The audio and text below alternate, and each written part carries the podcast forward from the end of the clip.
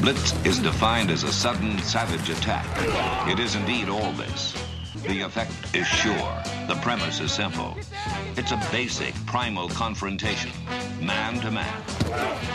No excuses are offered, none accepted. Welcome to the latest edition of Longhorn Blitz with horns247.com. Looks like a radio station. Now, here are your hosts, lifetime Longhorn Rod Babers, Pure athlete, yeah. I transcend race, hombre. Matt Butler, I don't talk, man. I back it up. And we are chock full of that, man. Damn right. and Jeff Howe. It's still real to me, damn it. And that's the bottom line, because Stone Cold said so. If you're gonna blitz, come strong, but don't come at all. Coming strong with the latest edition of Longhorn Blitz with horns247.com. I am Jeff Howe, 17 days away from kickoff as of today. As usual, when we get to camp time, a lot of meat on the bone, so let's not waste any time. Matt Butler is here. Matt, what's going on, man? Oh, not much. Been talking a little bit of football season stuff with you, which always makes it feel as if it's like really coming upon us. Right. It sort of comes out of nowhere, and then August, boom, you're there. And our lockdown corner here on the show, lifetime Longhorn 2002 UT All American 2002 semifinalist for the Jim Thorpe Award, former fourth round draft choice of the New York Giants back in 2003, spent his NFL career with the Giants, Lions, Bears, Bucks, Broncos, and a year with the Hamilton Tiger Cats in the CFL. When he was done with football, got himself back to Austin, Texas, under 40 acres, where he earned his degree. If he knew where his T ring was, he would wear it proudly. Please get that done, Rod. Nevertheless, he's a card carrying member of DBU, number 21 in your program, number one in your hearts, Mr. Rod Babers. And uh, Rod B.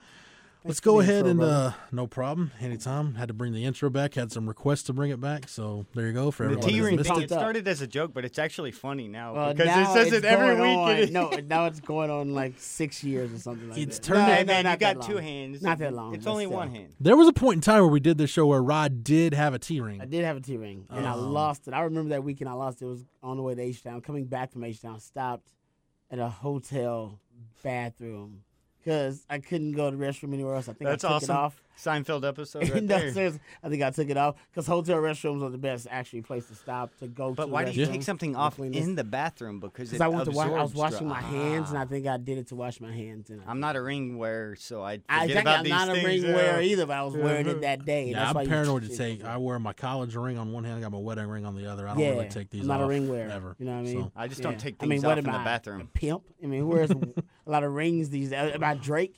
Like, Yeah.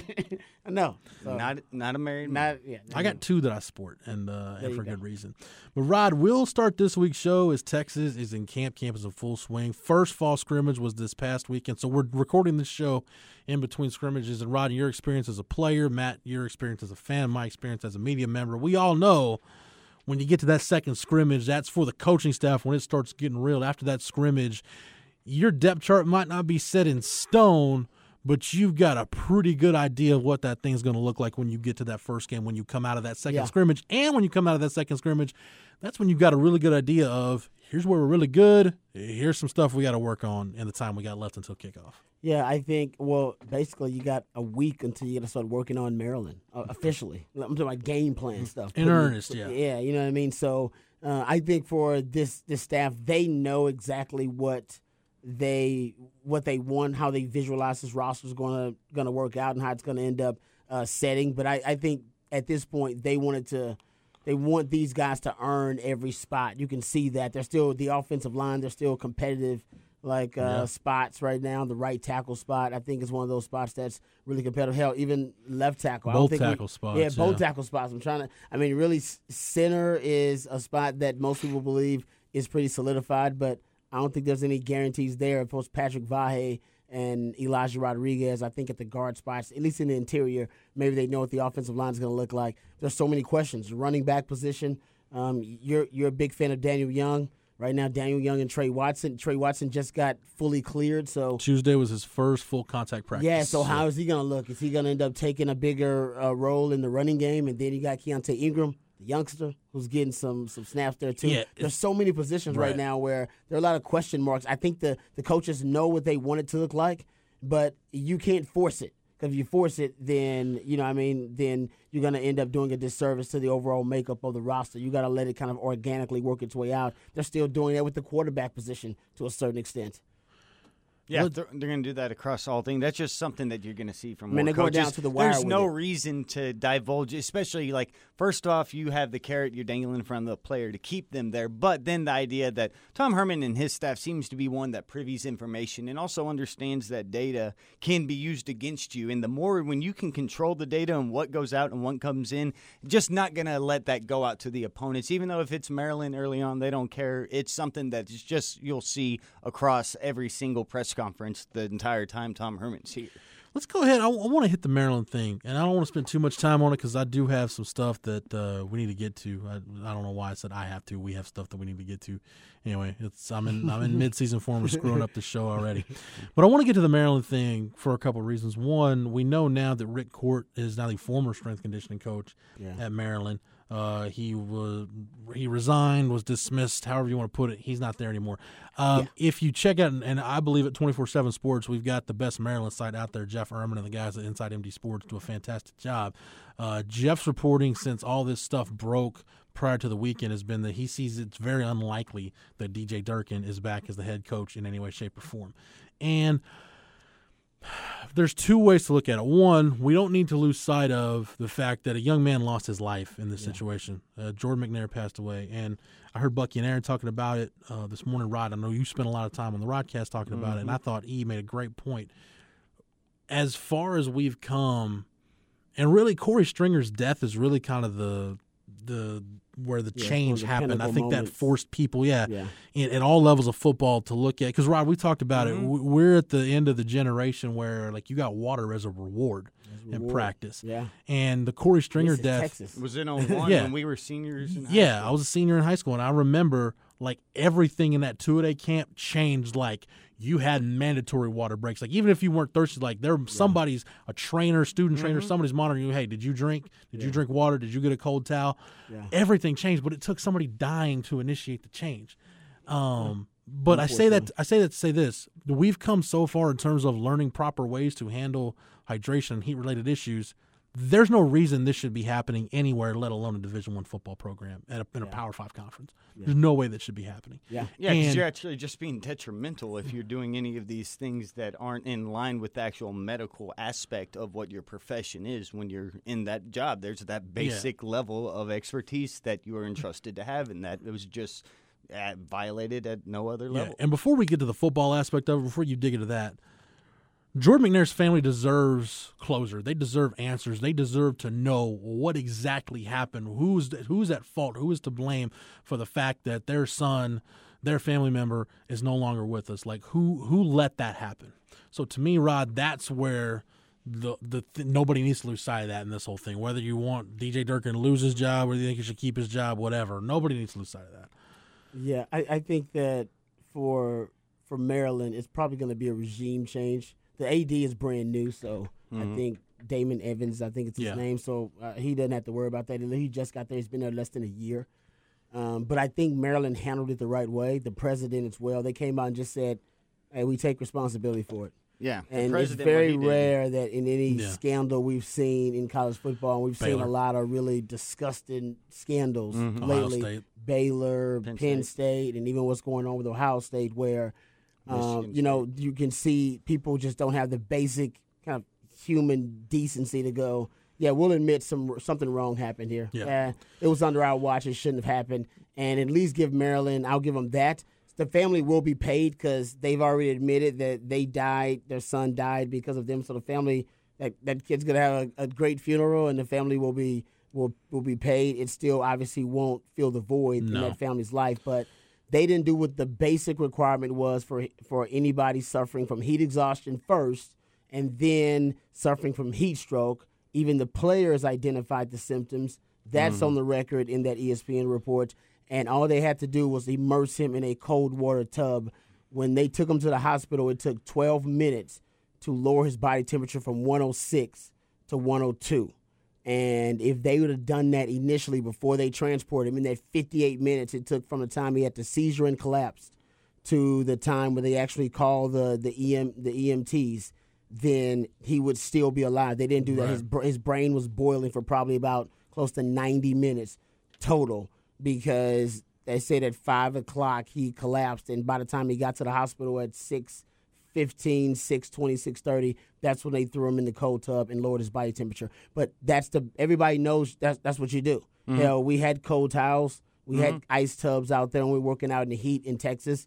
Um, they didn't do that, so I agree. Some somebody's got to pay the price. And then whenever the president uh, Loh came out and was talking, he even made a point of it as if this investigation is nowhere near do- over, but because it was so egregious, what we've already found out about Court and what just how he exactly how you described Rod didn't follow any just standard basic protocols of his profession. We are going to have to terminate his contract immediately and then continue. It's still an ongoing investigation which is why everybody else hasn't had their terms dictated yet. Right. it's just that he was so egregiously at fault that they had to go and draw a press conference and say yeah this is still going on but we know that he does not need to be here anymore, and that's at least the the beginning of a good decision making process at Maryland. And if that was part of a culture that DJ Durkin, you know, that he mm-hmm. advocated for, which it looks like all the reports are pointing to that, that's why DJ Durkin's going to be gone too. Yeah. So when Texas plays Maryland,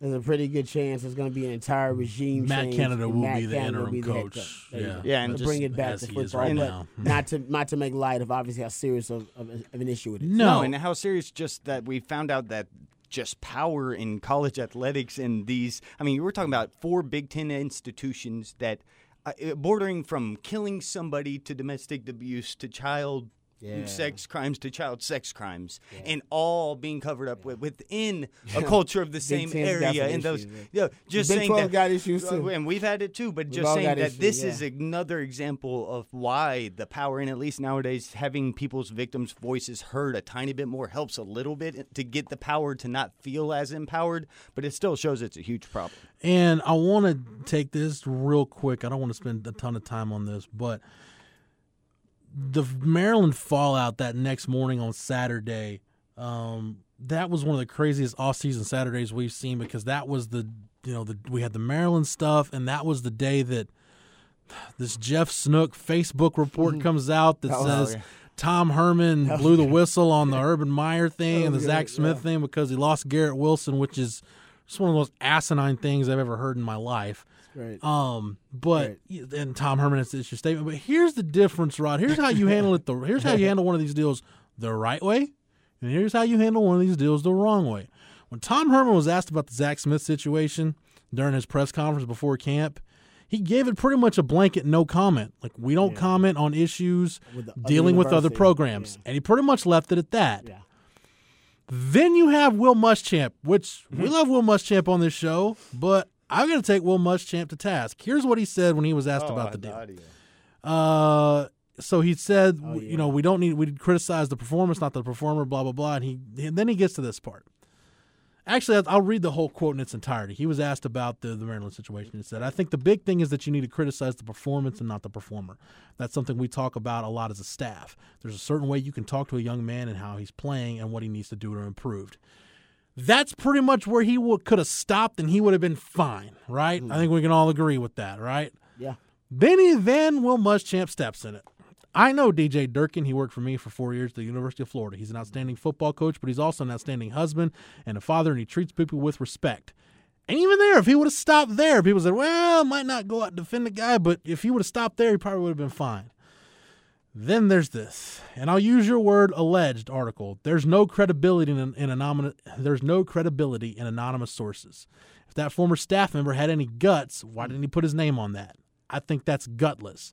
And in any business and in any company and in any football team, especially here in August, you can find a disgruntled player that's probably not playing. I think it's the last lack of journalistic integrity to print things with anonymous sources. Holy crap, Will Muschamp could not be any more off base. Like, yes, I understand he's friends with DJ Durkin and Rod, but coaches are friendly with other guys. Will Muschamp doesn't know what's going on at Maryland. I was gonna play that video audio too because when you watch Will, bold he statement. Will has the intimidator eyes and he's so locked in, and it's another exact example of what I was just saying about power in these coaches that like the lack of because he's emotionally attached to a guy that's a protege that he A friend. Yeah, well, yeah, somebody Yeah. that's on his staff. He then is literally being so tied to his allegiances and emotion and total skews is a reality that a kid died. You are the face of a school of higher learning for an entire state. One of your states two up from you just had this happen. You should have some type of understanding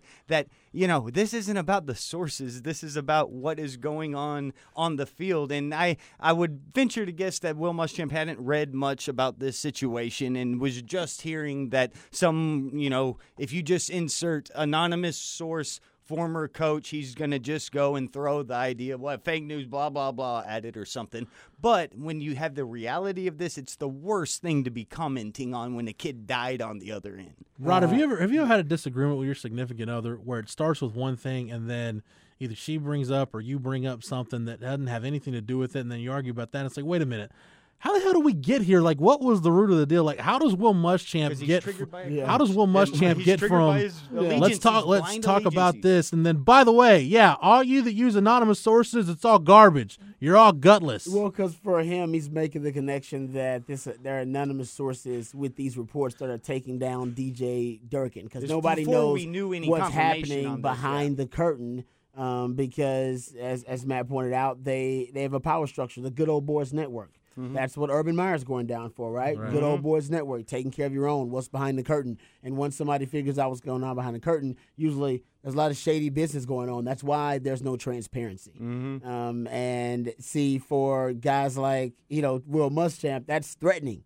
You Mm-hmm. know, because he he needs to work in that in that secrecy. If he can't work in secrecy, that? then he has more obligations, right? Because the public now we are we are now obligating these coaches who are making all of this money that you can not only just do what's required, you have to do what is right as well. Yeah. All right, and they're not the same thing. And that sometimes always conflicts. aligned. So with with Art Briles, it's like, well, I did. I told uh, my superiors I did this. It's like, well, we're talking about the rape of young people on campus, so I'm gonna need you to follow up with that. I'm gonna need you to go ask about it. I'm gonna need you to say to ask about, hey, why is this guy still playing when I I I, I heard that he was on in being investigated for rape. Joe of a young Paterno, girl. same thing. You know what I mean? No, Joe yeah. Paterno, same thing. You know what I mean? Urban Meyer now, same thing. Um, and that's I think it's it's good, but that's what a little just a little bit of transparency mm-hmm.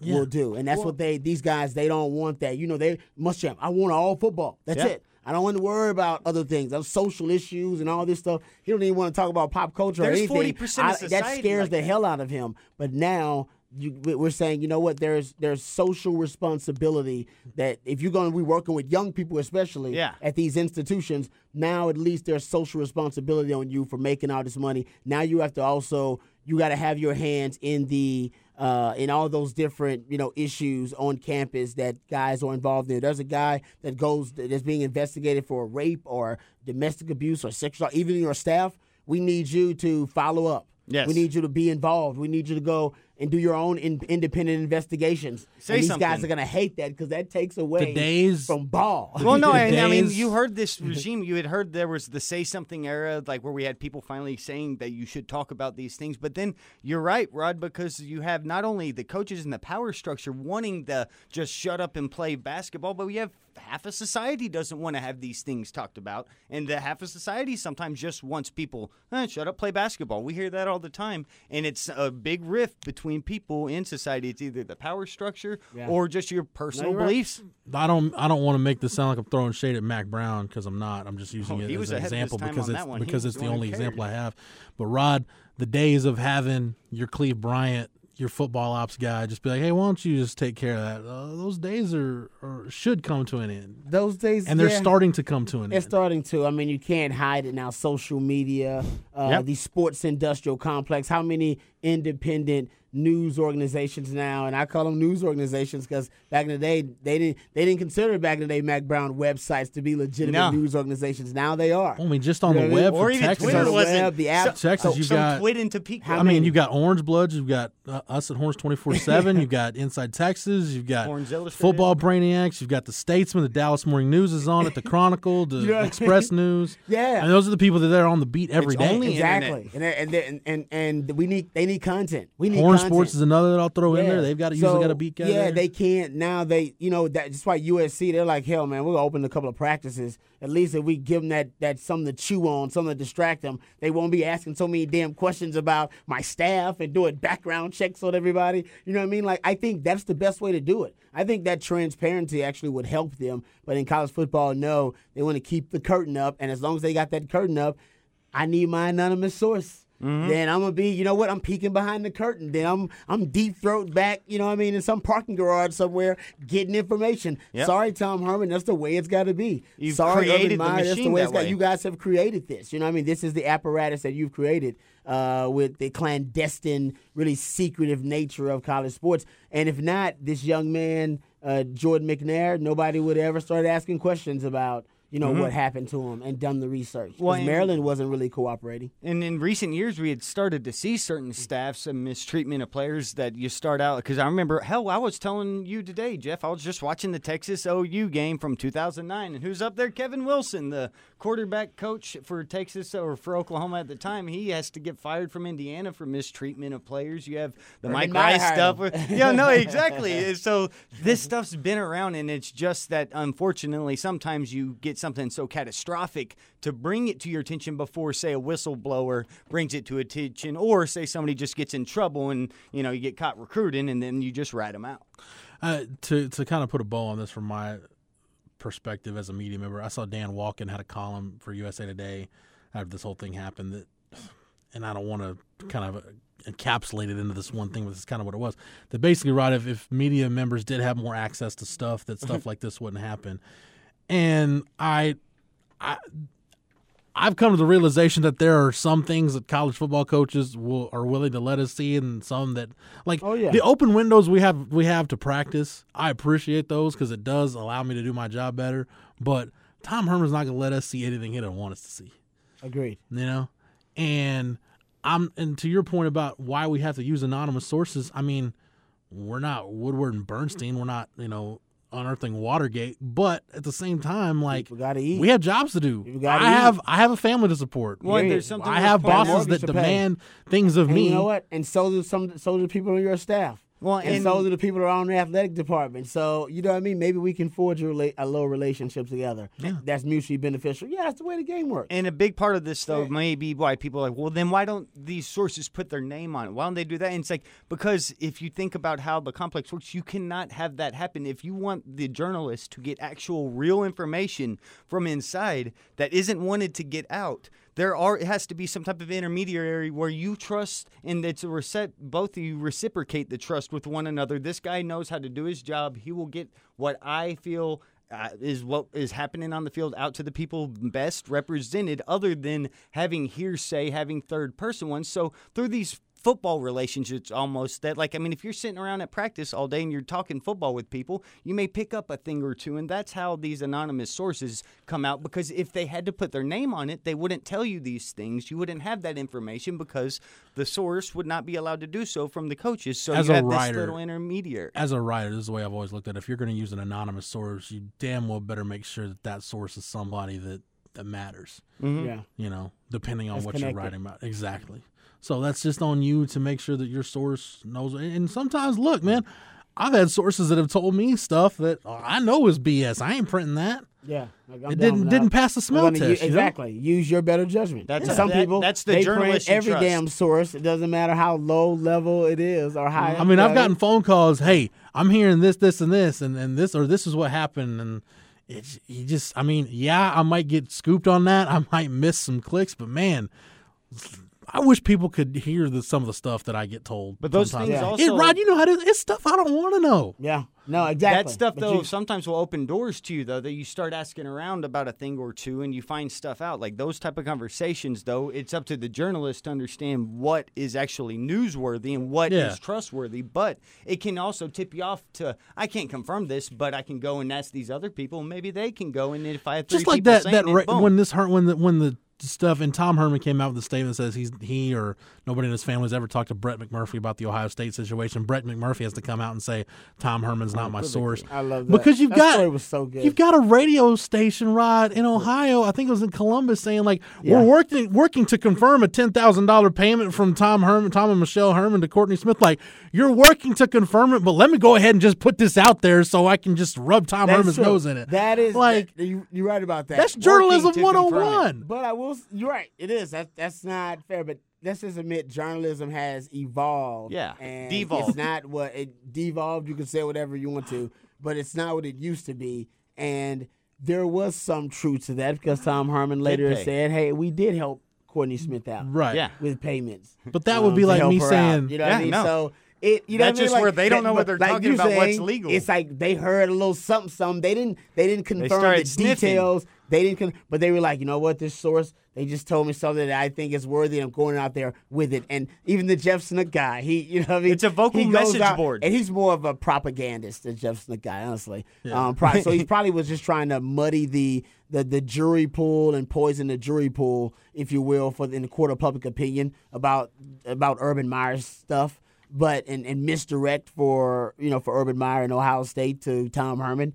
But I will say that, that that's the way yeah it is these days, man. You just they just throw it out there, and even and they took it back. They deleted the tweet and everything, but they don't care because now they just It's care out about the free publicity and the clicks, and it's out there. and it's out there. They don't. They, yeah, they didn't want to. They didn't. They didn't take it back or apologize. I don't believe. Yeah, And just now- said- they that's just where the loose phrasing of those things are so big because Yeah. you say, "Oh yeah, according to blah blah Boom. blah," and it was the biggest story of the weekend, honestly, for like two hours, and, and, then that we, was it. we don't deal we don't deal with recruiting much on this show. If you want recruiting, uh, Mike Roach and EJ Holland have the No Interviews Please podcast at No Interviews Pod on Twitter and search No Interview Please Apple Podcast, Google Play, wherever you get your podcast. They'll handle your recruiting information. But Rod, you know this man in recruiting. A lot of times, perception is reality. Whether it's true or not doesn't really matter. Yeah. yeah.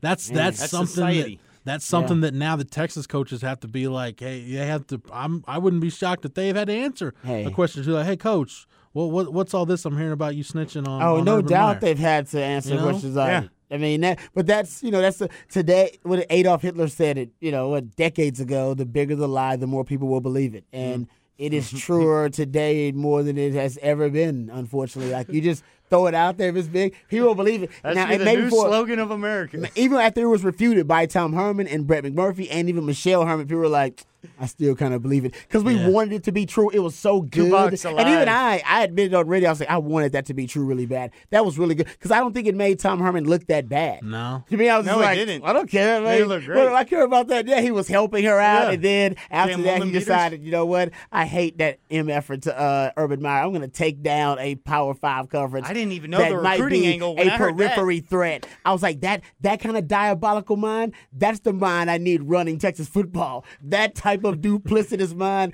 that is the guy that I want running. That a hole, he's not a bad guy. Yeah. He's just No the type of a hole. allowed. Exactly. I want Belichick. He's an a hole, but not a bad guy. Popovich. A hole, mm. but not a bad guy. Belichick, he didn't ask You know many what I mean? questions about No, what was no, no, not on a in bad guy. background. Nick Saban may be a bad guy, but it ain't a hole. But, Yeah, but- no, no, that's the kind of guy you want running your organization. And I, I, I really wanted it to be true. I wanted it to be true, like LeBron and Beyonce having an affair, kind of rumor true. Yeah, you know what I mean. awesome. I, I really did. Yeah, but did. see, you know, we were talking about coaches was having so to go and ask those questions and find out what. Yeah. You, say, well, But it's Aaron, not. It's Aaron, not what were you doing, Aaron? but it's not true. Just want to throw that out there. All right. Well, let's get back to camp. Let's talk some football in the time we've got left. So, Rod, you hit on it uh, at the top. We're talking about roster makeup, uh, Maryland prep, that kind of stuff that you'll get into after the second scrimmage. But leading into the second scrimmage, here's what we're dealing with. We're dealing with more issues with linebacker depth because Gary Johnson had a what I was told is officially been diagnosed as a mild shoulder sprain. He got on Friday in practice. He went in the scrimmage, and as far as I know, is back on the practice field. But man, any anytime Why, why did he go in the scrimmage again? He went 15 to 20 plays. I guess he must. the Either, Why? then maybe I, I don't know. Maybe Why? the injury Can wasn't you as explain? I don't- bad as okay. maybe Wants we to thought it was. All right. I, I, That's the one thing, though. Tom Herman has always talked about liking to be as physical in practice, and there's oh, been criticism over I know. years that by the end of the year, his teams have more injuries than other teams. I'm. I'm just saying. I Just pointing know. that out. though, You're already people light at linebacker. Yeah. That's why I'm asking. and you're light at linebacker Agreed. because Deli Adeoye is dealing with a knee injury. DeMarvion Overshone, who you just moved to linebacker because of the Jeffrey McCulloch injury, is now dealing with a knee injury. So So, Rod, we talked a lot last week about linebacker depth. Man, you're really, really, really hurting there right now. And again, I'll throw it out there once more. You don't have Anthony Wheeler for the first half of the Maryland game, so you, if you come out with uh, in that you know base nickel look, your three linebackers could be Gary Johnson, Malcolm Roach on the inside, and maybe Joseph Ossai starting as a true freshman at that B backer spot. Yeah. I mean, Thank God we have Maryland. unless unless one of those guys, if McCulloch can come back or uh, Deli Adeoye can come back, and even Deli Adeoye is a true freshman, yeah, That's what I'm you're down to some unsavory options and kind of rolling the dice a little bit on some of these Put deals. Malcolm Roach in a glass case. Just put him in. Just put him in a glass Him case. and Gary him Johnson both even more than we said last week. Like Yeah. right now, I'm good. I don't need to see anything really from them. I mean, I want them to practice, but in terms of the physical stuff, I need to, you know what I mean? We need to kind of manufacture some depth there. You got to Yeah. accelerate the This is- development of some of those young guys. this is where you'd love to have Demarco Boyd just to take some of those ah. practice reps. You love having Edwin Freeman. I mean, Yeah. you know what I mean? A veteran- Either one of those guys would be like, oh, thank God. And I'll say this about Freeman. I'll say this about Ed Freeman though, like the, the Ed Freeman I saw in the spring from a physical standpoint didn't look like a guy that was going to be able to give Texas much. Like he would have had to have had a big summer in the weight room, and That's why I was thinking. This is sort of reminds me of our conversation last week with the DBs. That it might actually be a good thing. There might be a young emerging player like a, a, a Delaway is how you pronounce it. Deli Adeoye. Deli Deli Adeoye. Adeoye. Deli Adeoye. Deli Adeoye. But either way, whenever you have somebody like Ed You think if you, say it enough, could Matt, come- you, Yes, No, I no, know. that's the I, I, truth. got, I, yeah, I got to get it like I agree. rhythmic I inside have my to mind. do it with Tua. Yeah. Yeah, if you, 'cause if I- you see. Matt, if you see Matt driving down Deli Mopac Adeoye, or 360 Deli later, Adeoye. it looks like he's mouthing Deli Adeoye. He's just yeah. practicing. Say for it five future. times fast. Waku. Yeah. yes. Now there, there was a couple of those names. They did that same thing with the Vaisika Hima on uh, Simpsons back in the day. You Yeah. don't remember that? But yeah, no, it could be a good thing because we talk about how Ed Freeman was a guy. Ooh, we'd be nice. It'd be nice to have him. But if he feels as if he really wasn't going to be able to Right. get that playing time, might have somebody emerge. And Rod, we've come up with the same situation now in the secondary. John Bonney's decided to move on as a grad transfer. Yeah. It's pretty late in the game. I was gonna say, yeah, Um, that's why it was. That's kind of yeah. Why so late? Well, here's my theory on this. Hmm. Uh, with Caden Sterns opening up spring, uh, open up fall camp with the ones. I think maybe John Bonney gave himself time to like, okay, if I'm not, if I don't pass him or I don't have a chance to pass him by the end of the first scrimmage, maybe that's when I move on. And I'm not saying that I have any kind of inside information. I'm just thinking like that's probably maybe he just wanted to give himself a chance to go win a job. Maybe now that he realizes he's not going to win that job, he can go to Texas Tech where he's probably going to be a walk-in starter and or at least play a lot and instead of being a backup safety, maybe being at a joker position, being kind of just a hmm. guy on the periphery. yeah, I was Bonney the last of the Mac guys? Uh, No, yeah, Mac did bring him in though. Uh, you got Andrew Beck, so some of the guys in that 2014 class were were Mac Brown. That just shows, though, how we talk about how you know a new coach and coming in, like how it might not fit as well. And even though he's with Herman for last year, you're talking about a guy that was two coaches removed, and now seeing the That writing was- on that the was one thing about- and yeah. you see these freaky freshmen coming in. It makes sense that he may not. That was one thing about John Bonney's statement. Was like, I want to thank Coach Mac Brown for know, giving me a it's crazy. scholarship. Like, wow, John Bonney's been around here a while. but yeah, that's what I'm saying. Like he's. Yeah, he's been, but see, he would have been. I mean, you're talking about a team that still has depth in the secondary. They had depth last year, ridiculous depth last year, actually in the secondary. They still have it.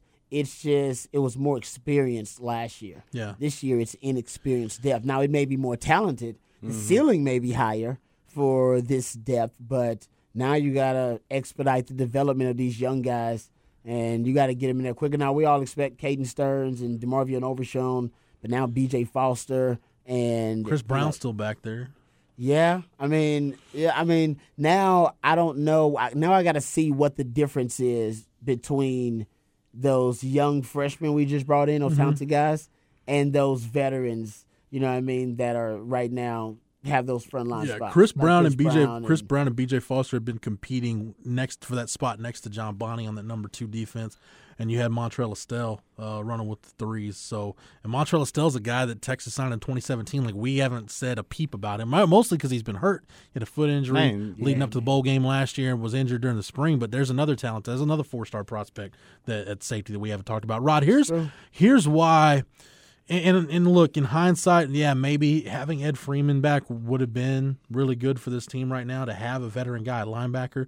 But that's why I don't want to completely dismiss John Bonney leaving because yeah, he had been passed, but I do like having a guy back there that played in 37 games, Yeah. got 15 starts, Can play safety Oh, in the yeah. corner. and playing but playing safety in this conference, man. That's just that position now is the quarterback of your defense, especially in this defense, that field side safety. So for me, now you're in a position where if something happens to Brandon Jones, now you're probably looking at maybe your best move because I don't think you want to play two young safeties next to each other. I think you'd like to have an older guy with a younger guy. If something were to happen to Brandon Jones, I think your next move is probably move PJ, Locke Locke. back to safety and roll with Josh Thompson at the nickel. So you're not as in you're not in dire straits like you are at linebacker. At least that's the way it seems right now with the injuries.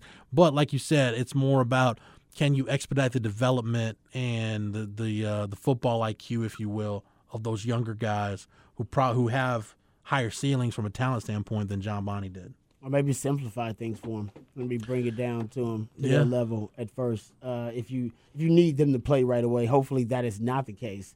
Uh, but right now, that's looking like it will be. I mean, especially with Davante Davis on the outside. Um, I know Anthony Cook is probably getting some first team reps there too. Yeah, I was going to run down. Uh, you know, Chip had some notes. Uh, Chip Brown uh, over at Horns twenty four seven had some notes from practice. This was Tuesday's practice, so as we sit here right now, yesterday's practice. Uh, Anthony Cook and Kobe Boyce both got reps with the Yeah. ones uh, with Davante Davis out, and that brings us to the Eric Cuffee transfer, which basically just got recruited over. Yeah, I mean, he looked he looked around that room, and I'm sure he he saw the writing on the wall. I mean, he's a he's a football guy. He he went out to practice with those young guys, and you know, I had that moment too when um, you see a young Michael Huff and a young Cedric Griffin and, a young Nathan Vasher. Uh, some people will decide, you know what, nah, this ain't for me. This I got to go somewhere else because I'm probably not gonna get the playing time or even the opportunity co- to compete for a spot Yeah. and and they go somewhere else and play. I think John Bonney will be like that too. He might end up starting for Texas Right. Tech, honestly, For sure. Um, or like me, you decide, all right, well, they're not taking my damn job. Uh, they'll be really good one day, and I'll help them, but they're not taking my job. And it lifts the level of competition in that room. Right now, that competition of that level of competition in that DB room is really, really high. Yep. And and, and good for them. And that D that D line room is like that too. Right now, just because you don't have the bodies, the linebacker room, you know, you miss that that competition level. That's what hurts it. Because now during training camp, you know, those guys don't get pushed as much as everybody else. You got you need that that depth for that reason. Um, Yeah. that's why quarterback at Texas is always hurt. It's not because oh um, the guys who transferred they were going to end up being all stars and superstar players. No, because they were going to end up pushing the depth. They were going to end up you know pushing the competition level. You would hope so, anyway. Um, a couple notes, Rod, and, and I just want to run down Chip's notes as we get back to offense because this ties into what we were talking about earlier. Uh, when you look at running back, the, the pecking order is still, uh, according to uh, you know some of the sources Chip talked to from practice on Tuesday, pecking order still seems like it's the same at running back with Daniel Young, Tre Watson, and Keaontay Ingram. That seems like it's your top group right now, and it's interesting that. You've got Toneil Carter, who got some playing time last year. Kyle Porter, who's a veteran guy that I think is still going to have a role on this team, be a third down guy. Or if you go two back stuff, I still think he's a, a, good enough blocker. He's probably your best blocking running back that I think he can help you there. Uh, and then Kirk Johnson's the ultimate wild card to me on offense. Matt and I were talking about Kirk Johnson before the show. It's like uh, it's amazing that like everybody there's a lot of fans that assume like Kirk Johnson's like this big like unknown secret that Texas is just ready to unleash. But Tom Herman put it perfectly when he was asked about Kirk Johnson a couple weeks ago. Like he spent more time with the rehab team the last couple of years than he has on the practice field. So they really don't know what they've got with Kirk Johnson. It's nice that he's healthy and he's able to go through practice, but uh, to a lesser extent, Matt in our discussion brought up Fozzy Whittaker as a guy that at the end of his career, like, hey man, if he gives you something great, but you can't count on that guy at this point, it's kind of where Kirk Johnson is. Like if he ends up giving you something at running back, awesome, wonderful, but I don't think you should be counting on him to, to do anything at this point. And that's no disrespect to Kirk Johnson. That's just a guy with that much of an injury history. I don't know how you can count on him. there are certain guys, and we've seen them throughout the years. They have really, really like explosive, dynamic skill sets, but they just don't fit within the structure and the philosophy of certain offenses. And we scream and yell and cuss because we can't understand why you can't force feed that guy to football. DJ Monroe, Goodwin. Johnson, Chris Warren, most recently. Chris Warren's going to make the Raiders. Yeah, mm-hmm. he was running around He looking make- good. yeah. He No, he's never. killing. He looked like No, he's Tech killing that yeah. one Tech game. He's had two double digit runs already in his first week. He's going to make that team. and Jon Gruden likes his style of play, Of right? That's course, old, Jon Gruden's old school. And you know, it's like Texas, he just didn't fit here, and it's like, damn, that guy didn't fit. We couldn't make, we couldn't motivate him and do anything. No, Texas couldn't find a fit. They put him at, uh, he was at tailback and then halfback, then H back, and then they moved him to tight end. Just didn't fit. Doesn't mean he didn't really have talent. So I think, unfortunately, I think you're gonna have some have some guys like that. Kirk Johnson, maybe one of those guys. But we haven't even gotten a chance to really see Right, if exactly. he's got Like, that even don't- that kind of ceiling. Uh, but even some of those other guys like Toneil Carter and uh, I think some of those guys, they, their time may be done like sooner rather than later. Yeah, it's just because that's just the way it works. Just the way it works. Yeah, you need a talent infusion in that backfield. You got to transfer in Tre Tre Watson. You got a young, the best running back in the state, and a young recruit in Keaontay Ingram. And then you pick the best, which was your man crush from a, oh, sorry, your your your uh, running back crush from a long time ago, and young Daniel Young. Yeah. So that's, I mean, right now that's the big 3 I'm you know what? driving And that I'm totally train. cool with that. If that's starting that group as your rotation of three guys. Uh, moving down to the offensive line, Rod, you were talking about tackle, and it still seems, based on Chip's report from some sources out of practice. Uh, Oh, let me guess. This is always fun. so yo, uh, At starting, uh, who? Uh, Let's go left tackle right now? first, yeah. Starting left tackle. It's either Calvin Anderson or um, Okafor. Um, oh, Anderson was in the scrimmage. Go Anderson. according to Chip's report, uh, it was primarily Denzel Okafor. Oh, damn it. First team on Tuesday, Calvin right. Anderson second team. You want to take it as a right tackle? Uh, yeah. Oh, this is actually this could be a lot of different people. Uh, Kerstetter. It's Kerstetter, Boom. uh, and then uh, Sam Cosmi, number two. And he's worked right and left. Okafor's worked right and left. Yeah, I I don't say, yeah. think Anderson's worked right to my, as far as I know. Uh, Kerstetter's worked right tackle and center in this camp. Is. You know what, man? He can play all. Uh, you know all three positions right now. Because like he's a natural guard. Like I thought that was going to yeah, be his position. that's great to have a into guy like that. Um, and then on the interior, Vahe and Rodriguez are number one guards, and then Patrick Hudson and Tope Imade at number two right guard. It might sound crazy, but Rod, everything I keep hearing and from what the eye test has shown me, the limited view I've had of practice so far with these open media windows, Tope Imade's more game ready right now than Patrick Hudson is, and maybe that was me having unrealistic expectations for Patrick Hudson coming off the knee injury because it does take big guys longer to mm-hmm. get back from that. But man, eh, last year, Tom Herman, even when he was on defense, was just watching Tope Imade run around, and he mentioned the comment that he told one of the assistant coaches, like, "Hey, we need to make Tope a player." And then if you go out to practice, Yeah. One thing that I really, I really, really hone in on is who are the coaches really hard on? Not like in a malicious way, but like who are they really coaching up? And you always hear Herb Hand talking to Tope Imade. That lets me know that like Herb Hand sees something in that guy. Like, He's trying to mold that guy. So, and I'm not saying Tope Imade is going to be a second coming of Dan Neil, but it does sound like they think they might have something with him. If you can get, if you can crack the rota- uh, rotation of that top eight guys, that'd be great. Right now, I think they may have s- five guys they trust. I think they trust Vahe. I think they, I think they like Kerstetter and Rodriguez, Shackelford, um, Calvin Anderson. I'm That would hearing give you coming six. Yeah. Um, man, Cosmi, could be they like- seven.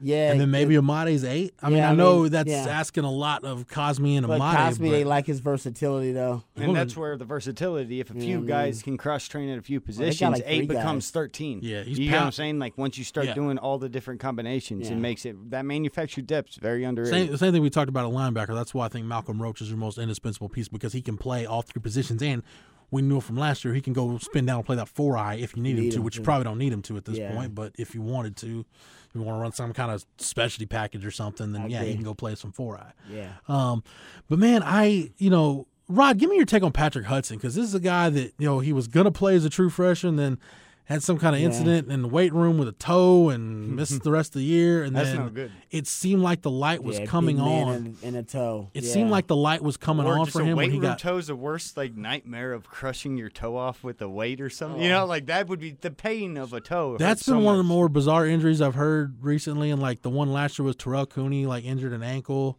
like falling down the stairs in the weight room. and then this year, That's not funny. Man. I've this broken year, an ankle at a concert. this year Tristan Houston got bruised ribs falling on a football. It's just like ribs Rod, that's the lake. hard, man. Like That is the way shoulder man. pads are now, like you have to fall in like just Yeah. right, like just at the right No, angle. man, injuries are freaky. Your delivery me. a I've few weeks ago about the injuries, and Jeff was just trying to fit them all in, and he said, "Oh yeah, falling on a football," and just moved on to another one. I was, I just started cracking up laughing. He's like, "Yeah, falling on a football." Damn. But see, the the offensive think line, that would we- happen you, more often. You just got done talking about the guys where you know you just got to consider them a luxury that you can't depend on them. You can't really kind of build your game plan around them, and then even talented guys like Fozzy were like that, where you just couldn't trust him because you just didn't know if he was durable enough to make it. Mm-hmm. I mean, both offensive line Scaife and guys are- Shipley turned into great yeah, players you know if what you I didn't know I what think you could get. offensive linemen are they, they throw them in the same category. so are you putting Patrick Hudson in that you can't depend on him category? Well, you at just this not. point? Well, not yet. I mean, you just when's what's the evidence Mm-hmm. I, I agree. that he's going to be able to compete Yeah. for a spot? You know what Yeah. I mean? It, it, it's sort of Un- like what Ti- I finally feel as if Tiger Woods may be back because he finally did a year of being healthy. And Yeah, it was exactly. my whole life. Was- I had yeah, sat there. there. It was like I got a dog that died that came back to life because I was like, I never think this guy will be half happy or be healthy again. I'll never see Tiger again. And then it's like, wow, a full year? Okay, maybe now I can depend on him to be consistent. That's the same thing with the football player. Like it would took Fozzy to like have his whole finishing year, and then now it's like seven years running strong in the NFL. Nobody thinks of Fozzy as an injury concerned guy. He's as durable as any NFL running back there is almost. But it's just the idea that until you do it for a year, Right. your sample size you can't depend on it. Um, but with Patrick Hudson, I think the biggest thing for him is he was a guy that gradually the confidence with him had built up to the point where you felt like, okay, maybe he's ready to start giving them something.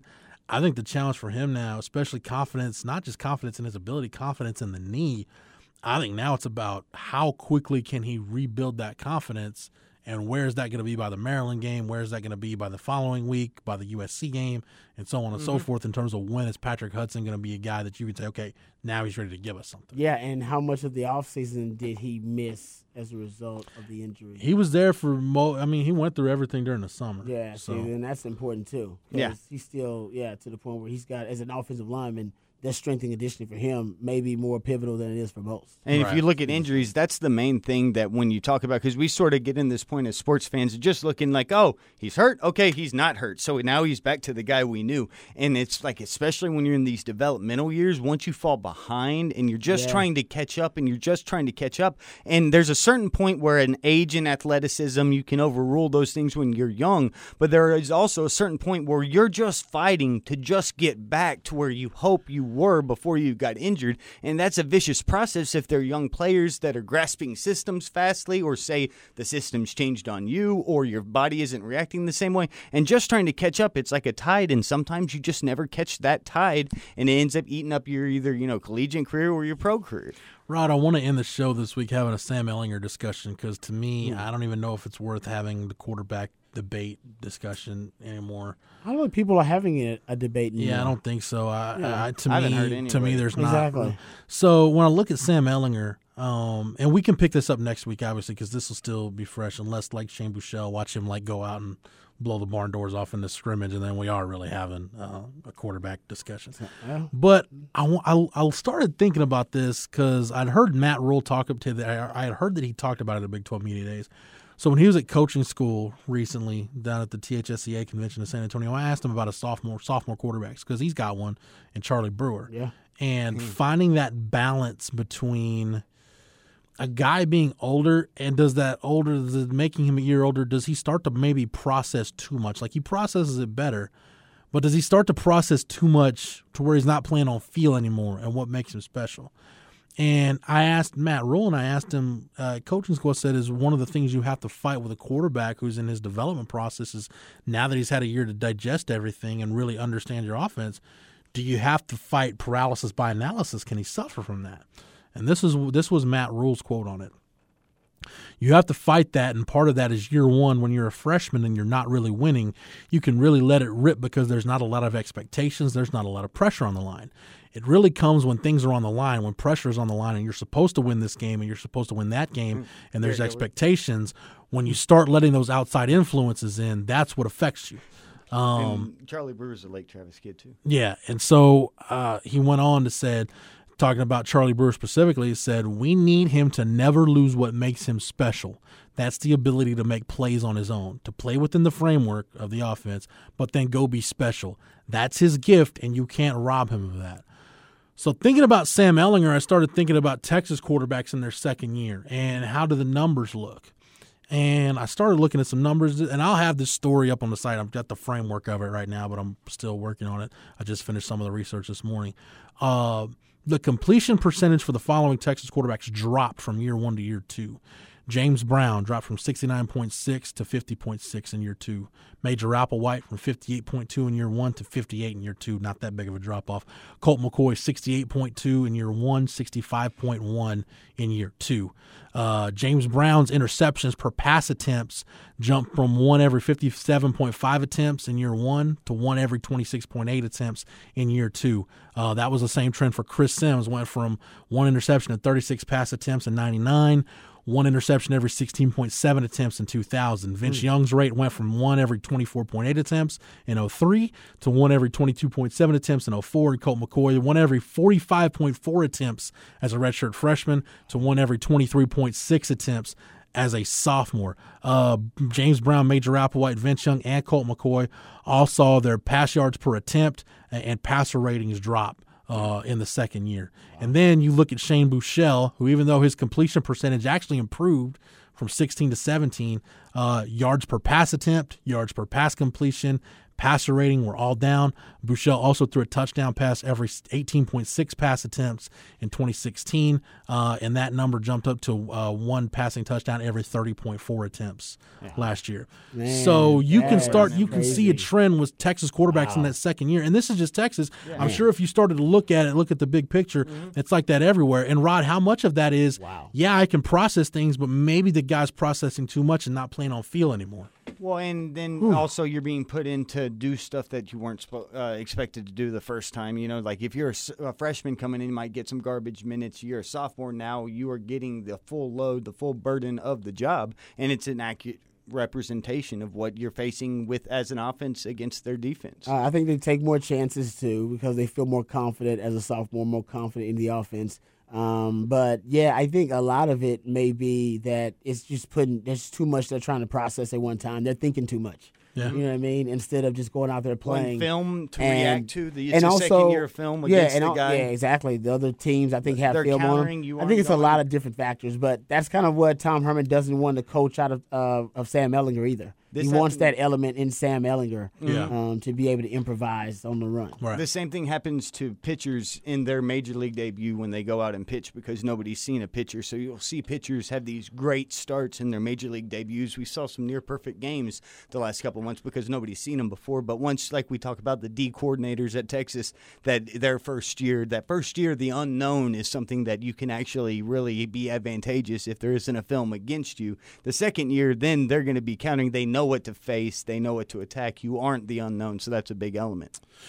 All right, let's mark that. That's a good spot to end, and we'll pick up the discussion uh, next week when we're talking about what news notes and nuggets we hear coming out of the second fall scrimmage. Matt, thanks for everything, man. You're more than welcome, Senor. Rod B, appreciate the time and the knowledge. Anytime, brother. For Matt, for Rod, for everybody at the uh, Austin Radio Network, our wonderful partners here at 1049 The Horn, 1049 1019 AM 1260, streaming always on the Horn app and at hornfm.com, where you can hear Rod B each and every week on the Rodcast from 1 to 3. Shameless plug. And thanks to Matt, you get us on Apple Podcasts, Google Play, anywhere you get your podcasts, and always get our archives on the Longhorn Blitz SoundCloud page. Yep, just type in Longhorn Blitz.